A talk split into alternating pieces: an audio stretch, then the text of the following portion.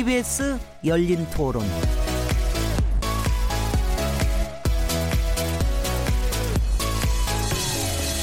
안녕하세요. 묻는다, 듣는다, 통한다. KBS 열린 토론 진행자 시민 김진혜입니다.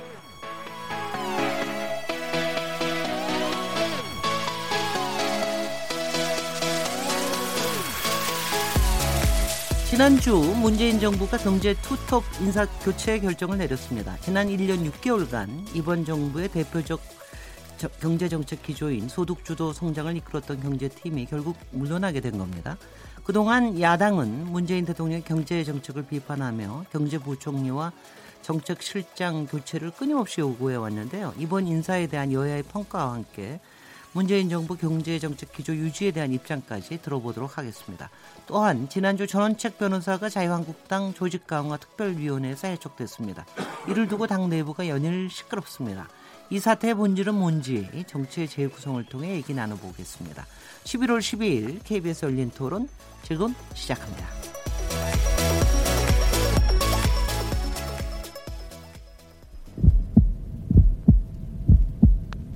살아 있습니다. 토론이 살아 있습니다. 살아있는 토론, KBS 열린 토론. 토론은 라디오가 진짜입니다. 진짜 토론, KBS 열린 토론. 네, KBS 열린 토론 청취자 여러분께서 토론에 직접 참여하실 수 있는 방법 안내해 드리겠습니다. 지난주에 청와대 경제 투톱 교체를 결정했는데요. 앞으로 문재인 정부 2기 소득주도 성장을 이끌어갈 새 경제 수장들에게 바라는 점이 있거나 우려되는 부분들이 있다면 문자로 보내주세요.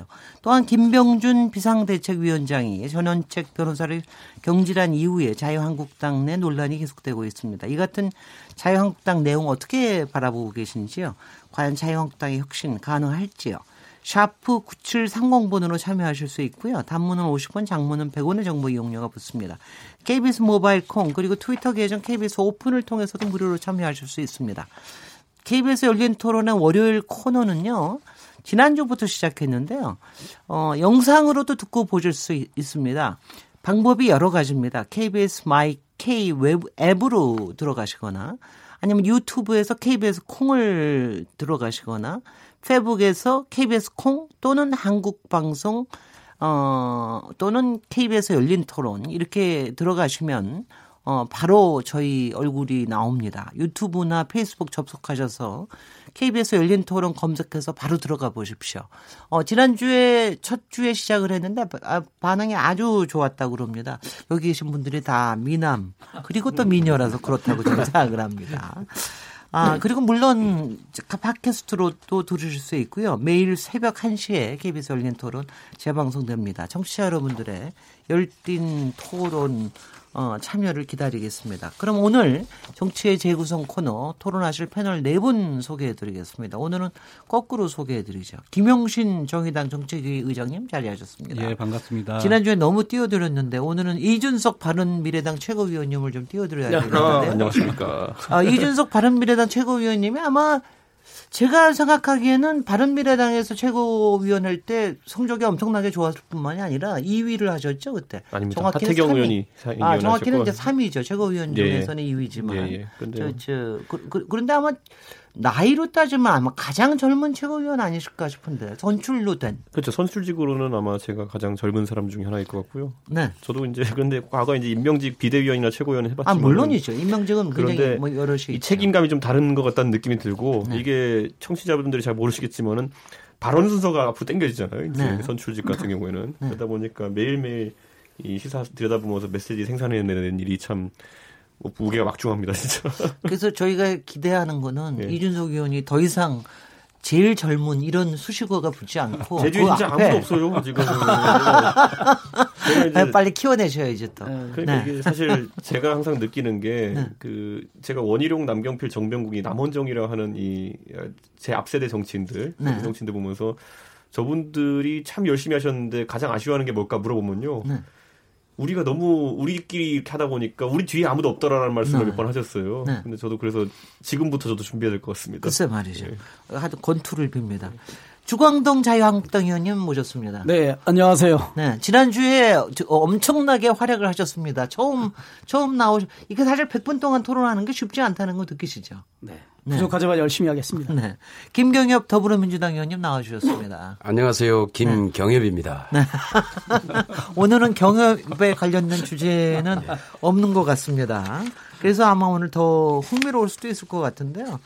워낙 지난주에 여러 이슈들이 특히 정치에 관련된 이슈들이 터져서 그래서 아마 오늘 얘기할 게 굉장히 많을 것 같은데 오늘 뭐 첫 번째는 역시 청와대 경제 투톱 저는 그 경제 투톱이라는 말을 이렇게 좋아하지는 않았었는데 경제 투톱 교체 그러니까 경제부총리와 청와대 정책실장 장하성 정책실장과 김동연 경제부총리를 교체를 했죠. 그리고 그 다음에 어 홍남기 경제부총리를 내정했고 그리고 김수현 어 정책 실장을 어 지명을 했지요. 그래서 했는데 어떻게 보십니까? 이번 결정이 그동안 뭐 쭉 예고되긴 했는데 이번 결정이 좀 시기가 적절했다고 보, 시는지 야당 의원들부터 한번 네. 얘기를 한번 해보실까요? 조광도 청와대 정책 실장에 대한 교체 시기는 적절했는데 네. 어, 경제부총리는 지금 예산이 한창 심사 중에 있는 와중에 어, 그 총괄 책임자인 경제부총리를 어, 경질한 것은 시기적으로는 좀 적절하지 않았다. 어, 예산 심사가 앞으로 한 20여일 후면 어, 다 종결되는데 그 이후에 했던 것이 더 적절하지 않았나 그런 생각을 합니다. 시기적으로. 네네. 어떻게 보세요? 저, 바, 저 바른미래 뭐 비슷한 생각이고요. 왜냐하면 네. 예산이라는 게 사실 국회가 하는 업무 중에 상당히 중요한 부분인데 특히 이번 정기국회 내에서 어, 좀 첨예하게 대립할 수밖에 없는 일자리 예산 등을 앞두고 이렇게 성급한 판단을 했기 때문에 이게 사실 저는 안타까웠던 게 국감을 앞두고도 보면요. 주요 쟁점이 될 수 있었던 예를 들어 교육부나 이런 부처의 개각을 단행함으로 인해가지고 국감 과정에서 좀 내용이 막 자세한 내용을 이제 신임 장관들한테 물어볼 수는 없지 않습니까? 음흠. 그러다 보니까 좀 안타까운 측면이 있었는데 예산 국면에서 똑같은 상황이 발생하는구나. 근데 이유가 뭐라고 생각하세요? 신임 이제 신임 부총리 예. 저희 저희 뭐 인사 청문회 거치려면은 적어도 한 20일 정도는 걸, 걸릴 텐데 어떻게 보세요? 이유가 지금 한 이유가? 글쎄요. 저는 이제 아무래도 장하성 실장에 대해서 더 이상 이제 묵과하기 어려운 상황이다. 왜냐하면 국민들 여론이라는 것도 있고 무엇보다도 최근 한 2, 3주간 있었던 일이 뭐냐면요.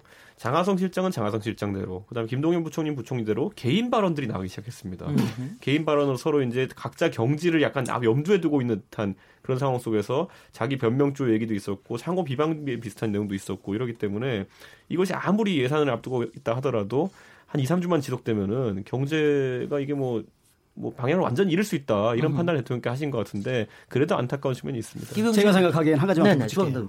어, 장화성 실장 교체는 뭐 급하다고 청와대에서도 판단하신 것 같고요. 어, 다만 경제부총리 경질은 아마 청와대에서도 처음에는 예산 심사가 끝나고 하지 않을까 했는데 그 예산 심사 둘째 날이었나요? 셋째 날이었나요? 그 11월 7일 날 그 예산심사 질의답변 과정에서 그 김동연 부총리께서 지금 경제 위기가 문제가 아니라 아, 정치적 의사결정의 위기다. 네. 그 발언이 큰 그 파장을 불러일으켰습니다. 네. 그것은 마치 어, 내가 1년 6개월 동안 어, 경제 정책을 수립하고 총괄 지휘하는 총괄 책임자였지만 어, 실제로 청와대의 입김이 워낙 강하고 개입이 강해서 내가 그 주도권을 갖지 못했다. 그거에 사실 어, 완곡한 표현이나 우회적인 표현이거든요. 네.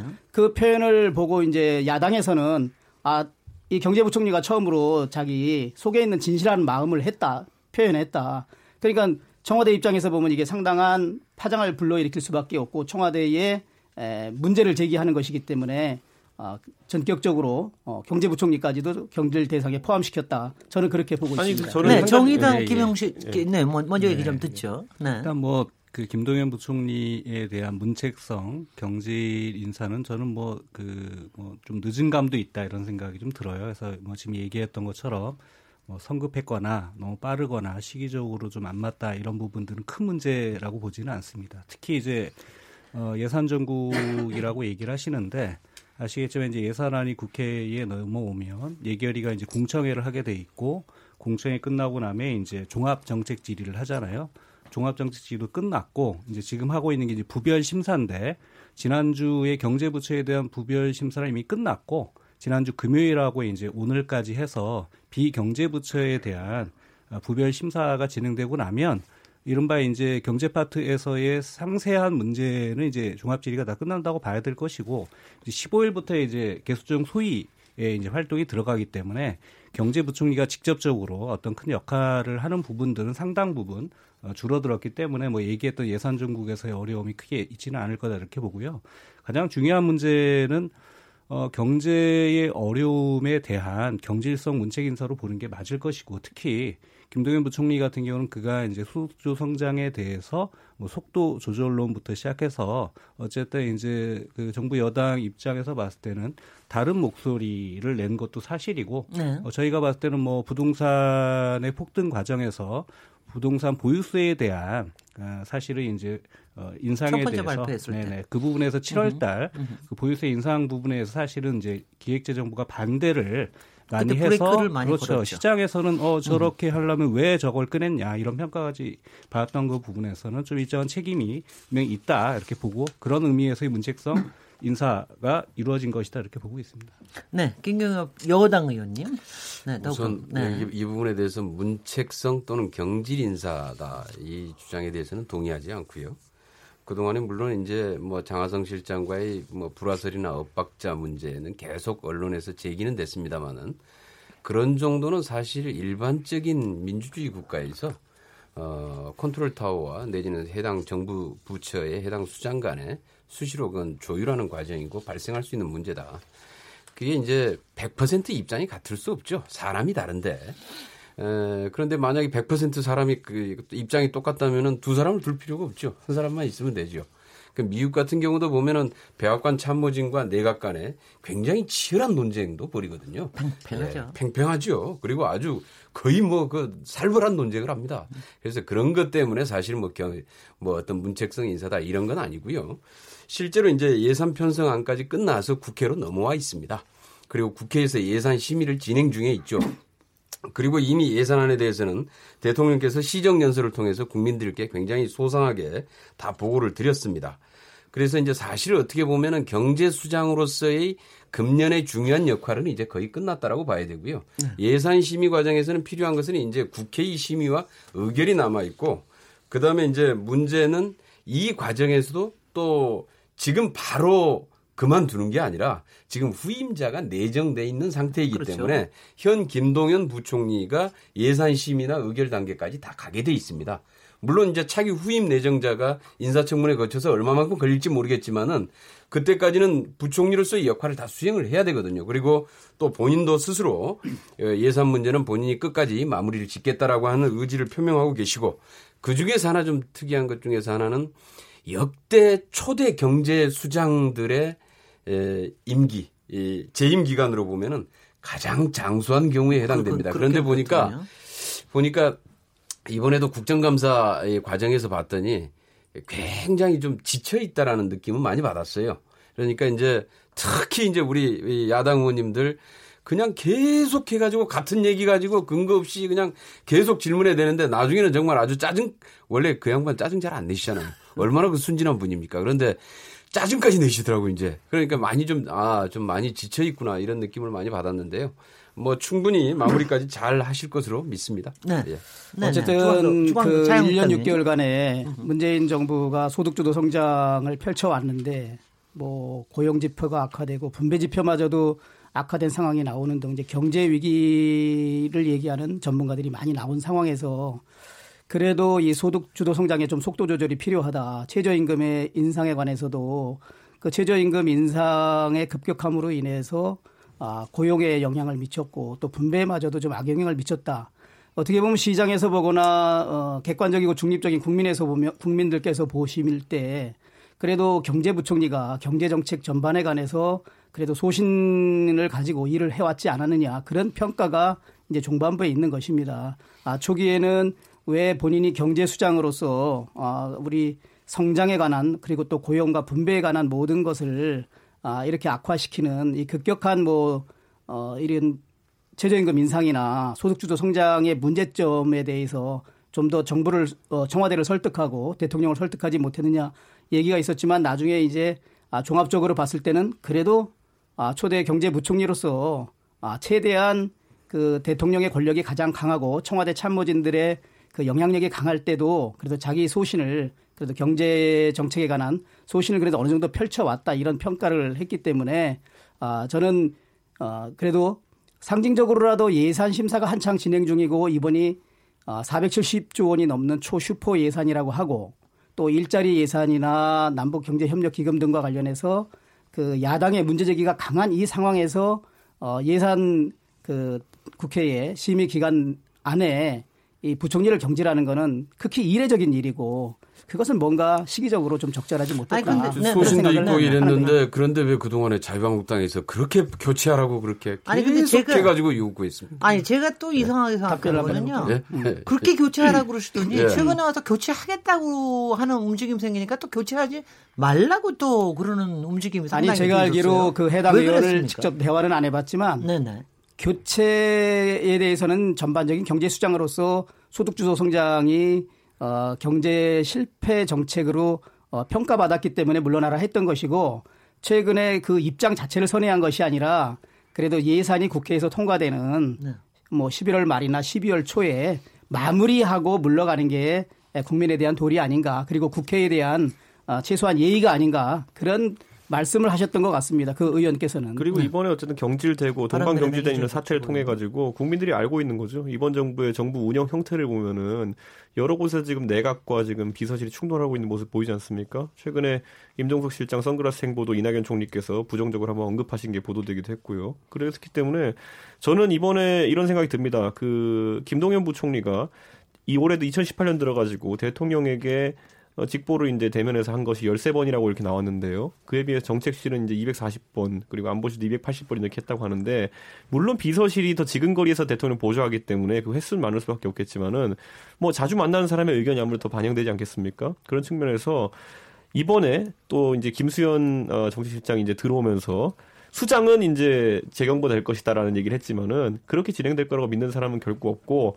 경제 기조라는 것은 우리가 그 김수현 수석도 그렇고 과거에 이제 그 장하성 실장도 그렇고 홍장표 어까지 해가지고 세 명이서 이제 소득주도 성장에 그 거두 아니겠습니까? 그런데 이 청와대 정책실이 주도하는 그 소득주도 성장의 궤가 그대로 유지된다는 것 때문에 이번 인사의 효과가 제한적으로 국민들에게 와닿을 겁니다. 왜냐하면 사람은 원래 있던 약간 뒤에 실세 같은 사람을 다시 데리고 나온 것이고 그 상황 속에서 정책 기조가 변할 리는 없다. 그럼 국민의 삶이 나아질 게 뭐가 있느냐? 그냥 일부 지탄받는 언행으로 문제가 됐던 인사 교체 정도로 그치는 것이 아니냐 이런 우려가 있죠. 김용준 정의당 예, 예, 정의당입니다. 그 지금 이제 경제 얘기가 자꾸 나오는데요. 사실 지금 경제 매우 어렵죠. 어렵고 특히 서민들이 느끼는 체감하는 경제는 더 어렵습니다. 근데 문제는 과거에도 어려웠다는 겁니다. 과거 정권에서도 상당히 경제가 어려웠고 문제는 지금도 어렵고 그럼 앞으로 이 경제 전망이 어, 크게 나아질 거다라고 기대하기도 매우 어렵다라고 하는 게 좀 안타까운 현실이다 이렇게 보고요. 어, 저희는 그 문제를 정부가 소득주도 성장을 제대로 강하게 추진 못하고 있기 때문이라고 진단하고 있는데요. 사실 소득주도 성장이 나온 것은 지난 70년간의 대한민국 경제에 대한 반성문입니다. 사실은 어 사실 사회적인 자원을 어 대기업과 수출 기업에 몰아줘서 나홀로 성장하는 경제 해봤던 것이고요.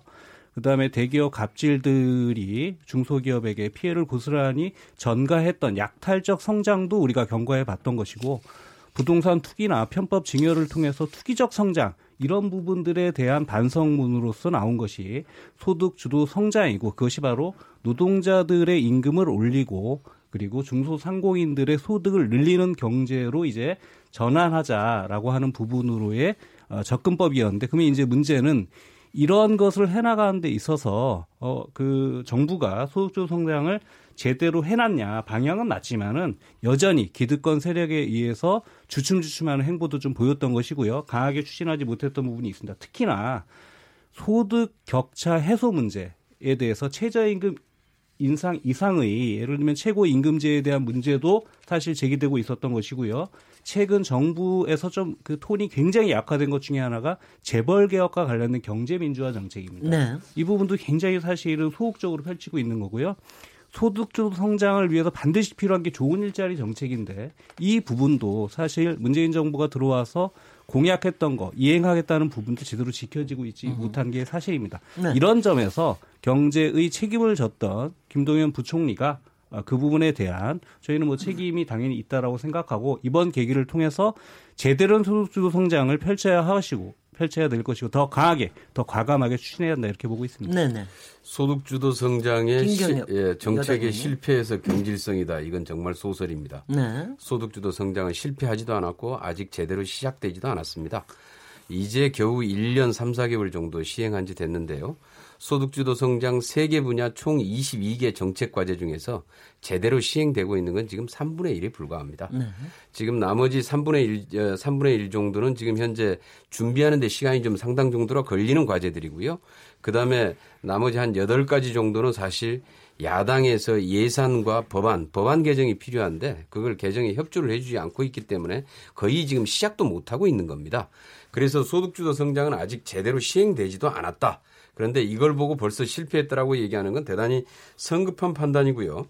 그다음에 소득주도 성장이 제대로 추진을 못한 것은 물론 준비하는데 시간이 걸리는 부분도 있습니다만은 제가 지난번에 이제 루즈벨트의 뉴딜 정책도 7년이 걸렸다 효과를 나타낼 때 나타낼 때까지 이렇게 말씀을 드렸는데 물론 걸려야 될 시간도 필요한데 문제는 지금 이것이 제대로 시행되지 못하고 있는 것은 김동연 부총리 때문이 아니라 아, 사실 야당의 발목 잡기죠. 어, 예산과 법안에 대해서 협조를 안 해주는데 어떻게 시행을 할 수가 있습니까? 그래서 저는 지금도 계속해가지고 우리 저 기획재정위원회에서도 그렇게 얘기하는데요.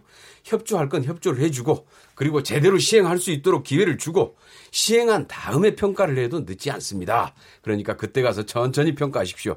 그런데 소득주도 성장은 시대적인 흐름이고 반드시 이게 아니면은 지금 달리 우리 민생 경제를 살릴 수 있는 방안이 없기 때문에 반드시 이것은 성공해야만 하고 성공해야만이 우리 민생 문제도 해결하고 우리 경제를 살려나갈 수 있다. 이렇게 생각합니다. 소득주도 성장에 대한 논란 딱 한 라운드만 하겠습니다. 네. 일단은 소득주도 성장을 자꾸 이제 바꾸라 하는 얘기를 하시는데 일단 대안으로 어떤 걸 가지고 계신지 그 부분에 좀 집중해서 그래서 이제 한국당에서는 김병준 비대위 체제에서 네. 어, 이제 소득주도 성장에 대응하는 것을 뭐 아직 최종 어, 네이밍은 안 했습니다만 일종의 뭐 국민 성장론 네. 아니면 이제 제이노믹스에 대해서 아이노믹스라는 것을 해서 지금 여의도 연구소와 비상대책위원회가 아 11월 중으로 어, 그 대안적인 어, 성장론을 성장 정책을 지금 발표할 예정입니다. 네. 아, 그래서 아직 구체적으로 최종 성안이 안 돼 있기 때문에 말씀드릴 수는 없지만 대안을 먼저 준비해 놓고 바꾸라고 그래요. 그런데 제일 중요한 거는 정치적인 공방의 문제가 아니라 가장 경제의 주체인 기업과 시장에서 이 소득주도 성장 피고 최저임금 뭐 인상하고 여러 가지 경제 정책을 편 어, 지금 1년 6개월 동안 오히려 경제 상황은 더 안 좋고 심지어 이제 뭐, 뭐 일자리 정부니 일자리 대통령이 되는데 고용도 안 좋고 근데 고용이 안 좋으면은 분배 소득 격차라도 좀 해소돼야 되는데 그 분배 상황 분배 지표도 또 악화되고 그리고 이제 제일 중요한 건 국민들이 이해할 수 없는 게 물론 이제 물러났지만 장화성 실장께서 조금 기다려야 된다. 금년 말이면 좋아진다. 아니면 내년 상반기까지만 기다리면 반드시 어, 소득주도 성장의 효과가 나타나서 경제가 좋아진다.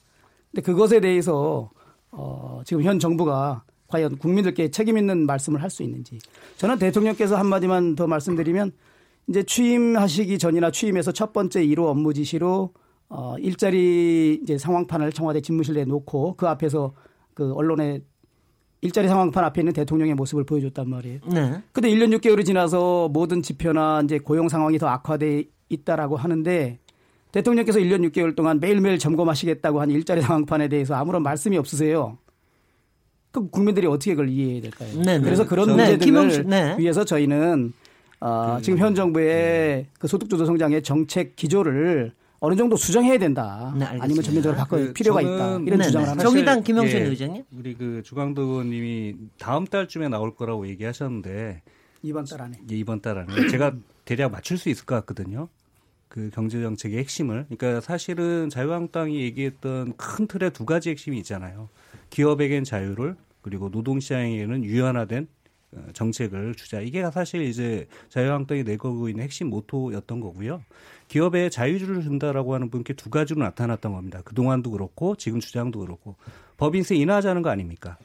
어, 그래서 지금 제가 알기로는 법인세 인하 연간 5조 4천억 하자라고 하는 게 자유한국당이고 그다음에 기업에게 자유를 주자고 하면서 무분별한 규제 완화하자라고 하는 정책을 유지한다라고 하는 게 기본 뼈대가 있습니다. 두 번째는 자유한국당이 얘기하고 있는 두 번째 정책은 노동시장 유연화예요. 그 유연화는 이미 법안도 제출을 하셨죠. 뭐냐면 파견 업종을 확대하는 겁니다. 뿌리 산업까지. 그리고 아직 발표도 안 했는데 아니 아니. 기 지금 현재 예. 그러니까 자유한국당이 예. 그 1호 법안으로 낸 게 있잖아요. 20대 국회 들어와서. 예, 그 노동 관련된 법이고요. 그게 이제 파견제법 관련해서는 뿌리 산업까지 파견 업종을 늘리는 것이고 기간제 관련해서 현재 2년으로 돼 있는 걸 3년 늘리자. 이게 사실 박근혜 정부부터 얘기돼 왔던 부분이고 거기에 더한다면 어, 현재 기업에 있어서 해고가 자유한국당 입장에서는 매우 까다로우니 해고의 자유를 더 쉬운 해고를 부여하는 부분으로 노동위원회를 하자. 이게 사실 이제 자유한국당이 주장해 왔던 기존 정책이고 제가 봤을 때 국민 성장론의 핵심도 아마 여기서 크게 벗어나지는 않을 거다라고 생각하고 있는 것이고요.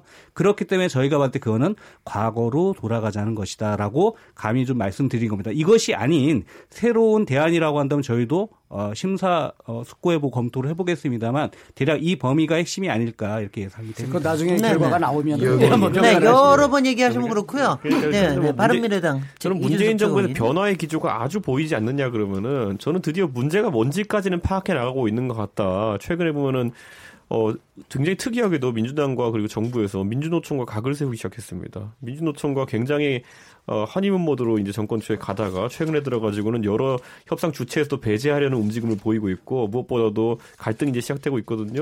이건 친노 친문 정부가 항상 보여왔던 처음에 좌회전 깜빡이 키고 들어와서 이제 우회전 켜는 우회전 하는 이제 상황들이 시작된 건데 제가 봤을 때는 아까 그래서 김용신 의장이 말씀하셨지만은 고용 유연화에 대한 부분은 정부도 어느 정도 인식하고 있다 이렇게 보고 이 기득권이라는 것도 지금까지는 뭐 항상 이제 정부에서 기득권과 비기득권을 나눠서 이제 보통 그 프레임을 잡는데 지금까지는 굉장히 애매했습니다. 이 소득주도 성장이라는 큰 틀 하에서 어떤 분들이 기득권으로 지목됐었냐면요. 최저임금 올리니까 그에 따라서 이제 더 많은 걸 내줘야 되는 이제 영세 자영업자들이 기득권을 몰리기도 했고요. 그 다음에 또 그게 버블 효과처럼 넘어가니까 그냥 동네 임대하시는 분들이 이제 기득권으로 몰았고요. 이러다 보니까 너무 광범위한 기득권을 이제 상정하고 정치를 하는 상황이 발생한 겁니다. 그러다 보니까 이제는 또 야당에서 이야기는 어느 정도의 뭐 귀족 노조라고 하는 부분까지 기득권에 포함시켜서 이제 하려고 하고 그러니까 이게 계속 풍선 효과처럼 돌고 도는 겁니다. 왜냐? 지금 근본적인 성장 담론을 제시하지 못하고 누군가가 힘들어하면은 쟤 때문에 힘든 거야. 저 사람 때문에 힘든 거야를 계속 돌려막기 하고 있거든요. 우리 예전에 KBS 가족 오락관 보면은 호박 호박 효과를 돌립니다. 계속 보면은. 근데 어디선가 터지게 돼 있는 것인데 저는 이제 그 과정 속에서 이게 참 특이하게 노조까지 이제 왔다. 귀족 노조까지. 저는 그래서 이번 정부가 솔직히 고민해야 되는 거는 성장 담론을 어떻게 만들어내는가에 대해 가지고 근본적인 고민해야 되는 거고 당장 문재인 정부 들어가지고 많은 사람들이 뭐 신수종 사업이 뭐냐 지금 문재인 정부에서 생각하고 있는 했을 때 아무도 답을 못 할 겁니다. 지금까지 네. 보면 뭐 태양광 발전을 많이 하는 게 신수종 사업인가 그런 거는 혁신 산업이 아니거든요 제 생각에는. 신성장 사업 신수 굉장히 빨리 얘기를 하셔가지고 저는 신수종 신성장 신성 신수종이라는 말도 있죠. 신수종이라고 네, 얘기하신 신수종. 거죠. 네, 네. 네. 그... 아 그래도 제, 제가 조금 이 포인트를 조금 이제 좀 돌리기 위해서 네. 이번에 그래서 그동안 혁신 성장에 대한 부분이 상당히 좀 모자랐기 때문에 미흡했기 때문에 어, 이번에 홍남기 내정자, 저 부총리 내정자도 앞으로 혁신농장에 대한 굉장히 좀 집중을 하겠다. 음. 그리고 또 그동안 비판을 받던 게 경제 투톱의 갈등이라는 얘기가 너무 많이 나와서 김정 김수현 정책실장도 투, 경제 투톱이란 말은 절대로 나오지 않게 하겠다 이런 얘기를 하셨다고 그러는데 그것과 연결시켜서 저, 저 얘기를 해주십시오. 김경엽 어, 사실 혁신 성장보다는 소득주도 성장 문제 조금 한, 한 말씀만 한 말씀 한 말씀만 하고 가십시오. 한 말씀. 왜 그러냐면은 네네. 왜 그러냐면은 아까 네. 우리 자유한국당에서 이제 대안을 준비 중이다 그래가지고 네. 제가 기, 기획재정위원회잖아요. 그래서 기획재정위원회에서 그 동안에 이제 자유한국당 의원님들이 계속 주장해 왔던 게 있거든요. 방금 이제 우리 정의당 김용신 의장께서 잠깐 얘기를 했는데 기업에게 자유를 주어라. 정부는 시장에 개입하지 말고 시장에 맡겨라. 해고의 자유를 주어라. 뭐 다 이제 이런 것들입니다. 쉽게 얘기하면은 예전에 과거에 썼던 신자유주의 자유방임적 정책이거든요. 그런데 문제는 이미 2008년 세계 글로벌 금융위기 때 그 신자유주의 정책은 거의 마감을 했습니다. 그리고 세계 각국들은 이미 소득주도 성장, 포용적 성장으로 이미 다 전환이 됐죠. 그래서 지금 다 진행되어 오고 있는 건데 이미 그 실패했던 정책을 다시 하자는 거거든요. 아니, 이건 다시 말해서 트럼프가 무슨 포용을 하고 있습니까? 이건, 이건 지금 다시 말해서 그런 그런 문제가 아니라 전체적으로 재정 확장 전략이나 네. 전체적으로 지금 현재 그 오바마 때의 네. 최저임금 그 행정명령 40% 인상 그다음에 지금도 미, 어, 미국은 주정부들에서 최저임금 인상을 계속 추진하고 있거든요. 그래서 다른 뭐 다른 겁니다. 그래서 문제는 지금 과거로 지금 다시 돌아갔을 경우에 어떤 문제가 발생하냐?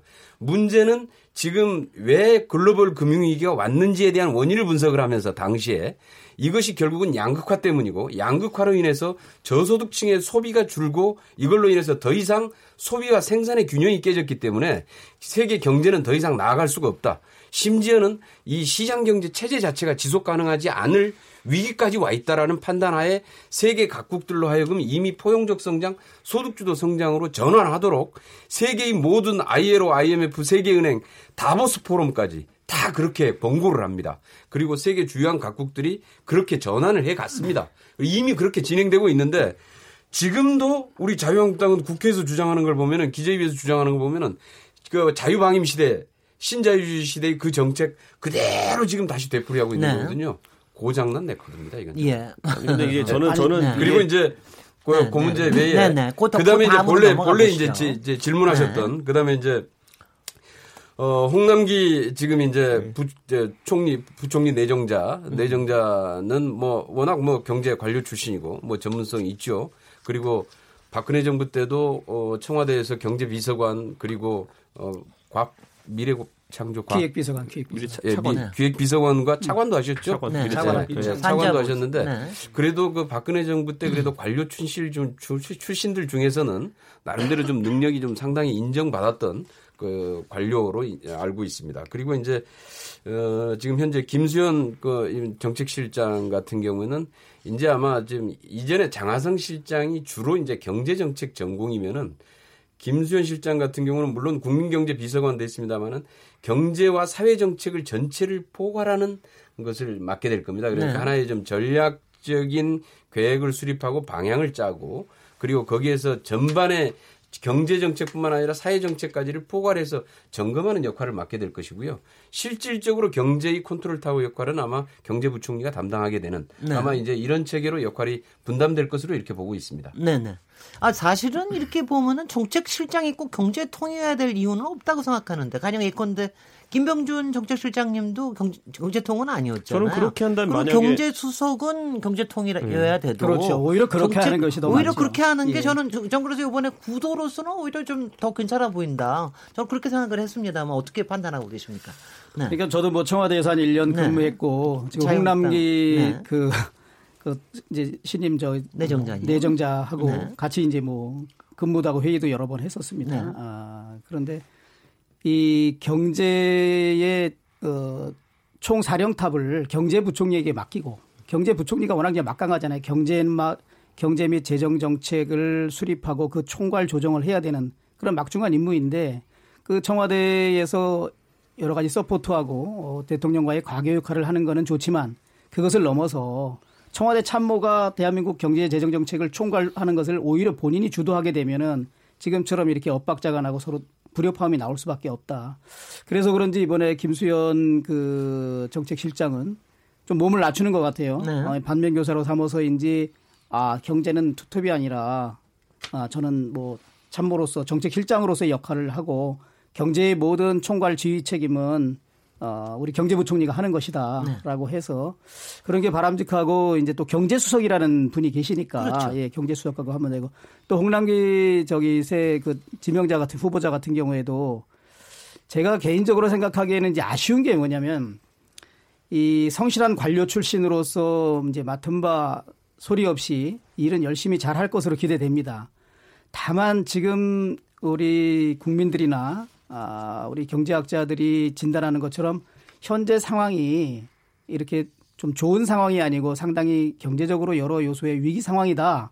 그러면 이 위기를 돌파할 수 있는 강력한 추진력과 또 권력의 참모들과의 이견이 있을 때 본인의 소신을 강력하게 어, 설득하고 어, 앞으로 추진해 나가는 그런 추진력이 있어야 되는데 여러 가지로 두루 원만하고 무난한 그런 리더십을 가지고 있지만 으흠. 지금 위기에 처한 이 경제 상황을 어, 강력한 청와대 참모들에 맞서가면서 아, 소신껏 추진력을 가지고 있을지 제가 거기에 대해서 상당히 좀 의문을 갖게 되고 네. 분명히 지난번 김동연 총리하고 장하성 실장 같은 그런 어떤 불협화음은 그 홍남기 어, 내정자의 성격상 밖으로 아마 드러나지 않을 것입니다. 본인도 내부적으로는 치열하게 논의하고 어, 토론하지만 통일된 의견이 아니고는 밖으로 표출하지 않는 그런 스탠스를 취하겠다 으흠. 그런 말씀을 한 것으로 봐서 으흠. 다만 이제 국민들께서도 지금 이제 대통령의 시정 연설 그리고 청와대에서 나오는 또 민주당 그 여당 의원들이 말씀하시는 거 보면 오히려 오늘 이 자리에서 소득주도 성장을 제대로 추진하지 못해서 경제가 오히려 문제가 있는 것이다. 근데 또 이 방송을 청취하는 많은 국민들께서는 더 절망에 빠지지 않을까. 뭔가 국민들께서는 지금의 1년 6개월간 펼친 경제 정책을 변화를 주고 좀 바꿨으면 하는데 인사는 교체는 이루어졌지만 실질적으로 정책은 더 강력하게 한다 그러니 오히려 시장에서 반응은 더 기대가 난망하지 않나 그런 생각을 합니다. 아니 저는 이번 정부에서 네네. 홍남기 부총리 내정자가 이제 부총리 되면은 이건 경제부처가 복지부동하는 경제부처가 될 것이다. 이런 기미가 이제 보이는 것이 아까 말했듯이 홍남기 개인의 어쨌든 그 지금까지 관료로서의 승승장구를 봐오게 되면요. 결국 정부를 가리지 않았던 것 사실이고 저는 가장 특이했던 것이 어, 작년에 아마 기억하실 겁니다. 그 캐비넷 문건 유출 사건 이렇게 해가지고 캐비넷이 하나 청와대에서 통째로 발견되어가지고 있었죠. 그런데 그 거기서 그 캐비넷의 진위나 아니면은 출처가 어디냐를 갖고 있는 논쟁이 벌어졌을 때 홍남기 실장이 그 당시에 내가 쓴 것도 있는데요 하면서 들고 나가가지고 그 문, 문건에 대한 신빙성을 더해주고 거기에 대해 가지고 증언을 한 셈이거든요. 근데 저는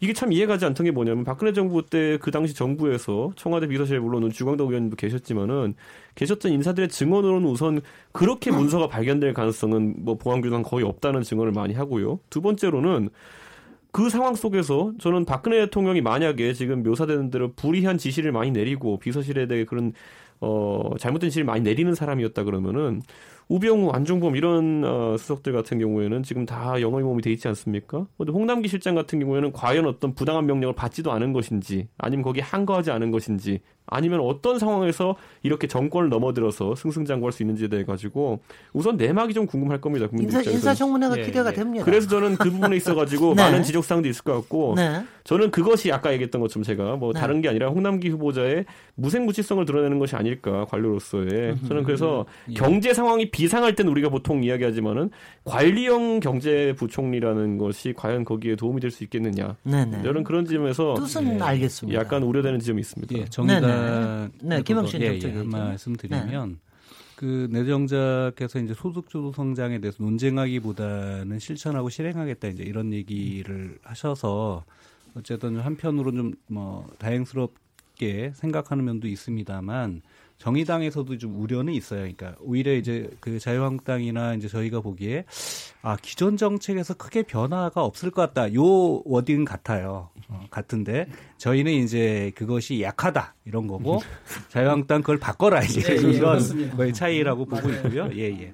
근데 이제 또 공이 인정하고 있는 게 그 홍남기 그 부총리 내정자나 김수현 뭐 정책시장 인민 그그 둘 분다 어, 안정적인 관리형 인사가 아니냐라고 하는 평가도 상대적으로 좀 많아요. 그런 것 어, 같아요. 예, 예. 그래서 근데 그러면 그것이 좀 우려되는 바도 좀 있습니다. 예를 들면 이런 거죠. 그러니까 사실 김동연 부총리 시절에 정책시장이 이제 장하성 그 정책시장이었고 경제수석이 사실 소득적 성장론을 처음 제기했던 이제 홍장표 경제수석이었잖아요. 네. 근데 지금 이제 그 면모를 대비해 본다고 한다면 홍남기 어 이제 경제부총리의 김수현 정책실장의 그 윤종원 그 음. 경제수석이잖아요. 네. 이분도 이제 관료 출신이어서 어, 초기에 면모를 본다라고 한다면 어, 오히려 이제 그 애초에 초심으로 좀 돌아가서 그 어, 소득적 성장론이 제기되었던 문제의식 하에 어, 제대로 된 과감한 개혁을 좀 할 수 있을 거냐에 대해서는 오히려 초기 멤버들에 비해서는 좀 약해진 면도 좀 있어 보인다라고 하는 저희들의 좀 진단도 좀 평가도 좀 있는 거고요. 네.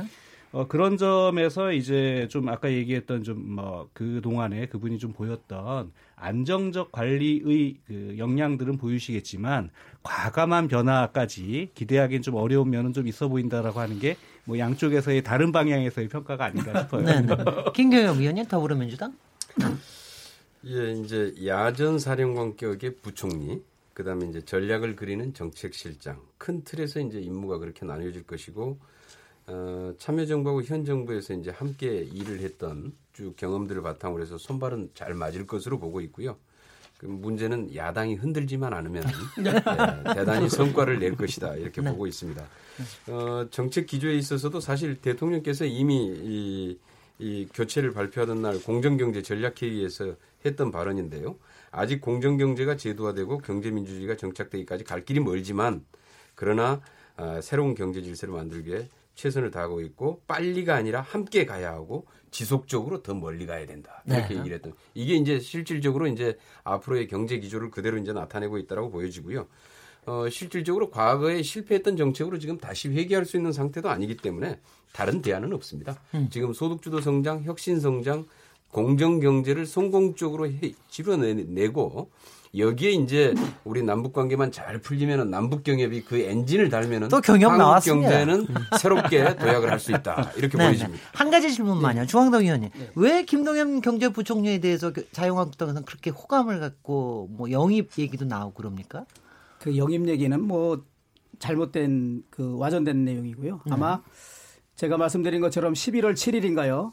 예산 심사하는 과정에서 김동연 총리께서 경제 위기가 문제가 아니라 정치적 의사결정의 위기다 이런 표현을 하고 나니까 이제 우리 정진석 전 원내대표께서 네.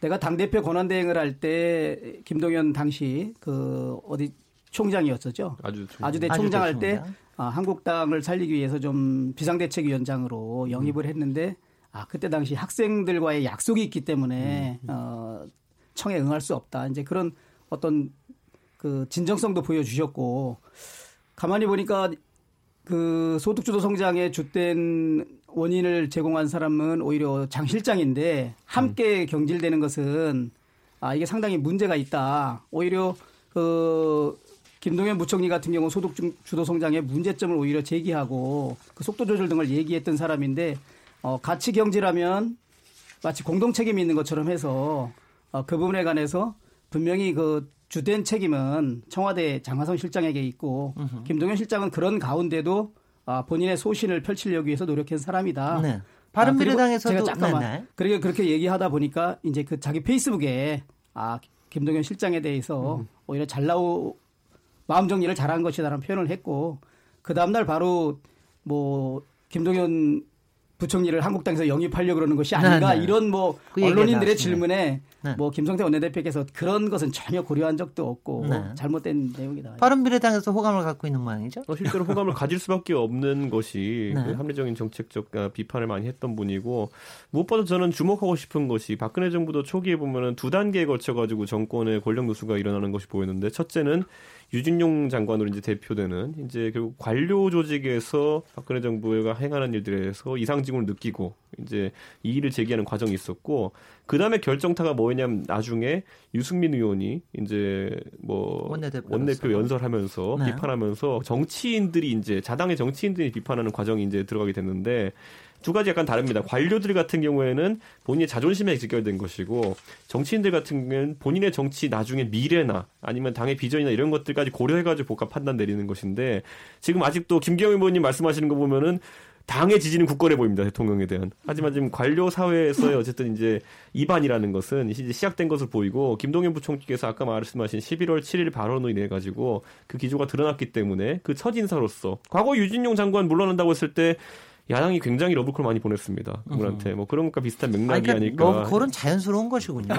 그런데 다만 그 당시에 야당 유진룡 장관한테 네. 아주 강한 러브콜을 보내지 못했던 거는 네. 그 전에 노무현 정부 때 또 지은 원죄가 있었기 때문에 음. 예, 그랬기 때문인데 근데 이번 경우에는 좀 다를 것 같습니다. 이 질문에 대해서는 여당에서는 답, 답하지 마십시오. 답하지 않고서 넘어가도록 하겠습니다. 답하지 마십시오.